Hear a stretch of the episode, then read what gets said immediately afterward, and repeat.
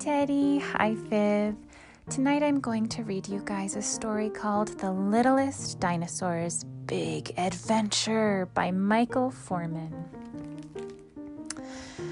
One day, the littlest dinosaur was sitting by the river and dangling his toes among the water lilies.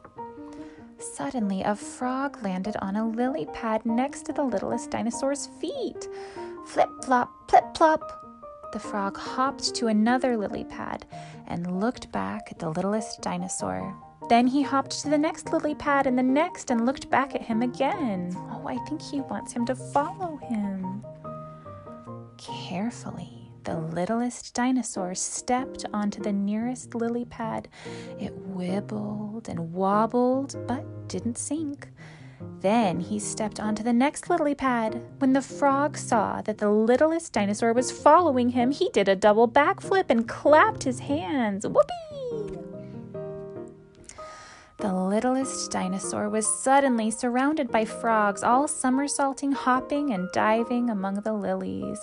Plip plop, flip flop, splish splash. This is fun, cried the littlest dinosaur. At last, I have some friends my own size. He followed the frogs, pad by pad, across the river.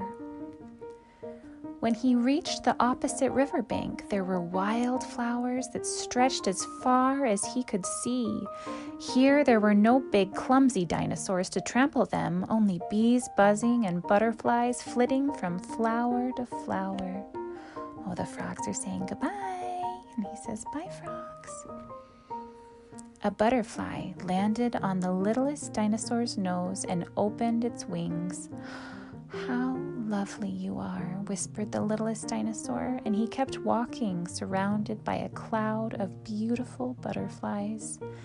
It's so much fun being small, he thought to himself. As he followed the butterflies, they flitted from one sunny spot to the next. But soon there was no more sunlight. The butterflies were gone.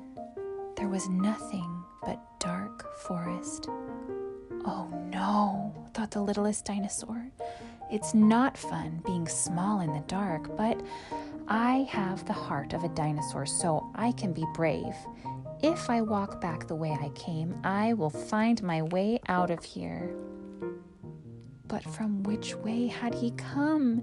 He had run all over while following the butterflies and had lost his sense of direction. The littlest dinosaur looked around. Every tree looked the same, dark and kind of spooky. The littlest dinosaur was frightened. Birds and bats flew squawking in the sky. The littlest dinosaur ran. He tripped and slipped and stumbled through the dark forest until he was so tired he could run no farther. He crawled under the roots of a giant tree.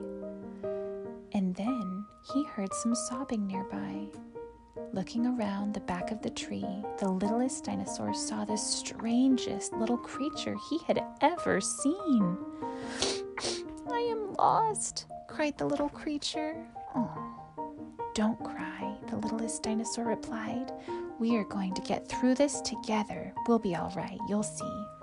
He put his arm around the little creature, and together they walked through the forest until the trees thinned and they could see the sky.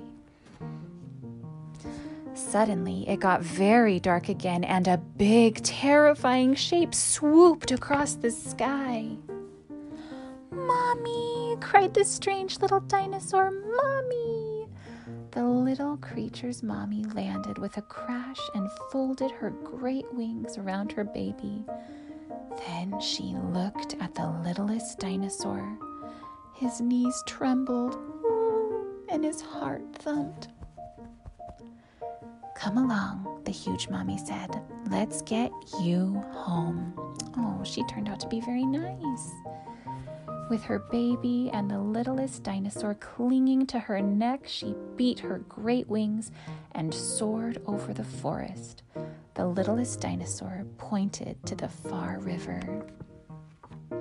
Soon they were circling over the amazed faces of the littlest dinosaur's family, who were all very happy to see him.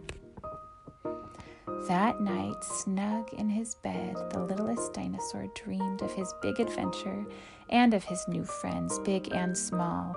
It had been a very exciting day. The end. I like this story because the littlest dinosaur was a little bit scared, but then he found somebody else who was feeling a little bit scared and he helped him. He said, It's okay. We're going to get through this together. And guess what they did? They found they found the mommy dinosaur and then the mommy dinosaur took the littlest dinosaur back to his family. Just a nice story about how looking out for each other can sometimes help us get where we need to go. I love you guys so much. I've been having so much fun learning about dinosaurs with you. I hope you're having a very good rest.